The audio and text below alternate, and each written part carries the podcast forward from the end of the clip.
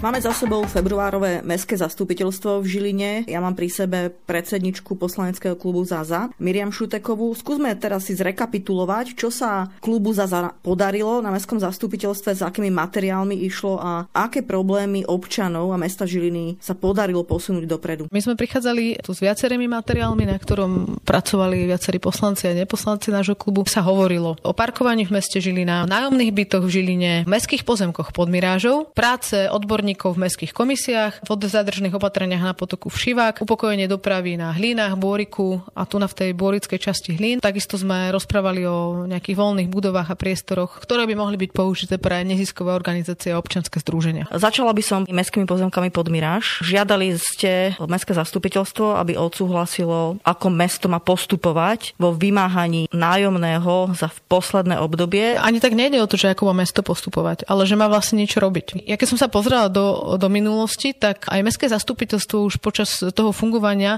svojho prijalo hrozne veľa uznesení, ktoré presne hovorili o tom, že čo sa má robiť, že sa majú brániť. Točňa, ktorá je pri obchodnom dome Miráž, alebo teda aj súčasťou toho domu, stojí na mestských pozemkoch. Neplatí sa za to zásadne nič mestu. Viac ako 10 rokov jednoducho sú používané na čierno. Dobre, ale ten materiál hovoril o čom? Zaviazali ste mesto, aby ako postupovalo v tej veci? Aby si vymáhalo bezdôvodné obohatenie sa, pretože jednoducho nám stojí niekto na pozemkoch a neplatí nám peniaze za to. Do neba volajúce je to, že historicky, čo tam prebehlo, sa tu postaví niečo na čierno na cudzích pozemkoch. Všetci sa na to prizerajú, nebránime si svoje práva, potom dokonca dojde k legalizácii a my vlastne stále necháme status quo. Toto je pre mňa to, že ten materiál vlastne hovoril o tom, aby už status quo konečne prestal existovať, že sme sa na to všetci dívame zmierení s tým, ale aby konečne jednoducho sa urobili kroky, nech sa platí za to užívanie tých pozemkov nájom. Na linke máme Duška v tejto chvíli, poslanca klubu ZAZA. Duško, skús teda vysvetliť, prečo bol podľa teba tento materiál dôležitý, v čom posúva tú vec dopredu? Tak si myslím, že nemal to byť poslanecký materiál. Dávno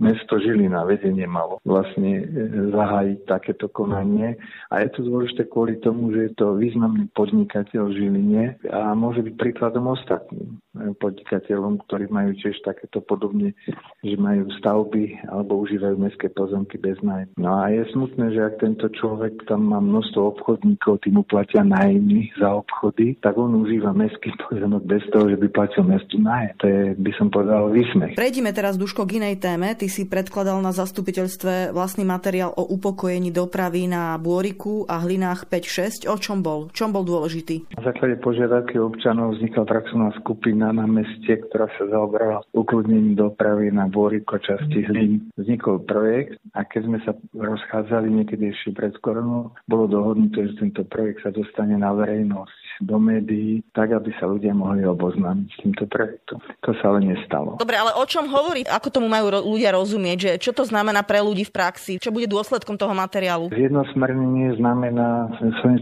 upokojenie dopravy a vytvorenie možnosti, aby po komunikáciách mohli chodiť aj cyklisti a možno aj peši, tam, kde je to nutné.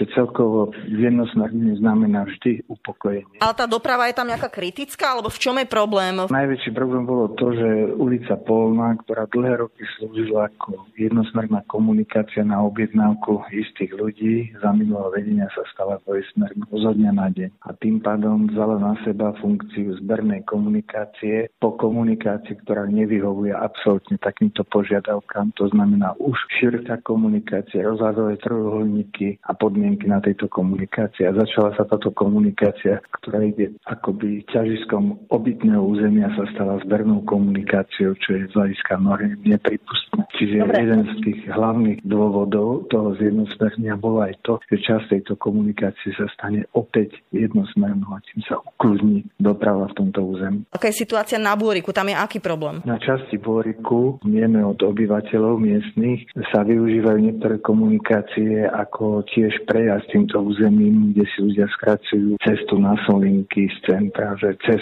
toto obytné územie. Čiže aj táto koncepcia by mala pomôcť aj tejto časti Bôrika, aby sa tá doprava tam ukludnila. V tej koncepcii je naplánované množstvo značiek, to je taký akože les značiek. Po poslednom sedení šla dokumentácia ešte na odsúhlasenie na dopravného inšpektora, kde nedávno sme videli výsledok a miesto zóny 30-kovej je tam množstvo dopravných značiek. A čakáme, že táto dokumentácia dokumentácia pôjde cez komisie odborné na meste a možno aj pripomienka aj verejnosti a budeme sa snažiť dosiahnuť tu, aby aj v tomto území bola zóna 30-ková, kde veľká väčšina týchto značiek potom už nemusí byť v tejto značke. Stačí označenie na konci, na začiatku zóna a všetky ostatné značky môžu vypadnúť. Čiže bude to aj nižší náklad a mesto ušetrí na značkách a bude to teda aj pokojnejšie, kľudnejšie z titulu vnímania tých značiek území. Posuňme sa ďalej. Sme naspäť v rozhovore s Miriam Šutekovou. Dôležitou témou klubu ZAZA na zastupiteľstve boli byty. Ten materiál je v podstate stále len iniciačný, lebo on v podstate vychádza z podnetov občanov. Sme identifikovali niekoľko druhov problémov a dali sme také smerovanie mestu, že by sme chceli, aby sa tieto problémy riešili. Prenajímanie bytov na čierno, čiernymi nájomcami, to, že sa v bytoch častokrát zdržiava strašne veľa ľudí, ktorí tam nie sú nahlásení, to, že veľakrát sú byty pridelené ľuďom majetným, to, že tu máme pozostatky ešte starého prideľovania, možno v istých prípadoch aj korupčného, kde sa byty vybavovali, kde ich naozaj vlastnia ľudia doteraz, ktorí ich nepotrebujú vlastniť. Že čo s tým teraz? Ako poukančovať tézmu, ako s nimi ďalej nakladať. A posledná vec boli kontrolné systémy a nastavenie kontrolných systémov tak, aby sme jednoducho vedeli zamedzovať všetkým týmto praktikám. Dobre, ale ten materiál prichádzal s čím? S akými požiadavkami voči mestu? V prvom rade, aby sa mesto ako keby začalo zaoberať tými 128 zmluvami, ktoré máme podpísané na bytoch na prenájom na dobu neurčitú, čo s nimi môžeme robiť, akým spôsobom pristupovať k tým ľuďom, pretože mnohí nepotrebujú tie byty, sú to bohatí ľudia. Ako vieme sa právne vysporiadať s touto agendou, ako vieme tie byty buď dostať naspäť do mesta, alebo dostať za ne peniaze. Druhá vec hovorila presne o tých kontrolných systémoch, že ako nastaviť kontroly tak, aby jednoducho nedochádzalo k čiernemu prenajímaniu. Žiadali sme zverejniť zoznam všetkých aj nájomcov bytov, ktorí majú byty na dobu neurčitú, lebo tí, ktorí ju majú na dobu určitú, sú zverejnení, tak nech je to košer a nech je to proste na stránke, nech je to verejné, tak ako to má byť. A potom sme chceli vlastne, aby sa preverili zmluvy, ktoré boli podpísané aj v posledných rokoch, či boli v súlade s VZDenkom a či boli v súlade so zákonom. Je aj dôležité, aby aj to nové všeobecné záväzné nariadenie, aj tie nové podmienky, ktoré teraz dáme, už boli nastavené tak, aby eliminovali akékoľvek z týchto nežiaducich vecí. My sme sa problematike bytov venovali v samostatnom podcaste, čiže nebudeme o tom nejak výrazne dlhšie hovoriť, len poslednú vec, ktorú chcem, aby si vysvetlila, čo znamená, že stenšovanie toho fondu bytov, že akým spôsobom sa stenšuje fond bytový. Stenšovanie neznamená len to, že ich nejako predáme alebo ich nejako minieme nejakým záhadným spôsobom, ale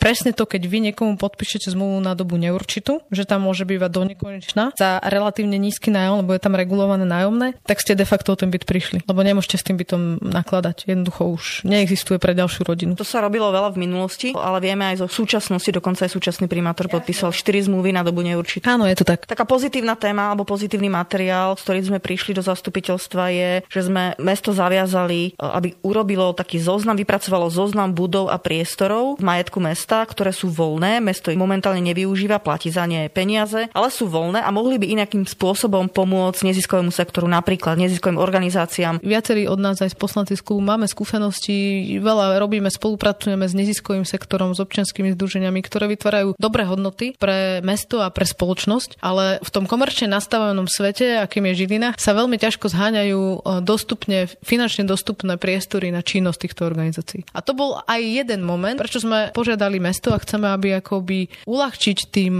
ľuďom prácu v tom, že bude na stránke mesta vždycky zverejnený zoznam budov a priestorov, ktoré má mesto, ktoré sú voľné, o ktoré sa môžu uchádzať na prenájom. Samozrejme má to aj ten iný význam, ten komerčný, lebo však to môžu byť aj komerčne zaujímavé priestory a tak sa môže uchádzať hociaká firma alebo ktokoľvek iný. Samozrejme vypíše sa obchodná verejná súťaž a mesto z toho bude mať peniaze. My sme doteraz také informácie nemali v meste, že bolo ťažké dostať sa k týmto informáciám? Nemali sme ich. Ani ich nemáme. Spájame sa teraz s Ferkom Talapkom, tiež našim poslancom z klubu ZAZA. Ty si prišiel do zastupiteľstva s materiálom o parkovaní. Skús vysvetliť také tie základné veci, že v čom je podstata toho materiálu a čo rieši. Vlastne sme navrhli a prijali dva konkrétne body. Prvým bolo, že sme zaviazali mesto, aby vypracovalo konkrétny plán za krokov zavedenia parkovacej politiky. A v praxi to znamená, že v pláne bude napríklad krok vyznačenie parkovacích čiar, vybudovanie nových podstavných plôch, rokoch a zase termín. Nakoniec tam bude aj konečný dátum spustenia regulácie parkovania. No a týmto vlastne občania dostanú takú jasnú informáciu a môžu sa v predstihu pripraviť na túto novú situáciu. Prečo to bolo dôležité predkladať takýto materiál? Preto, lebo mesto pripravuje tak uzadíte kroky, ale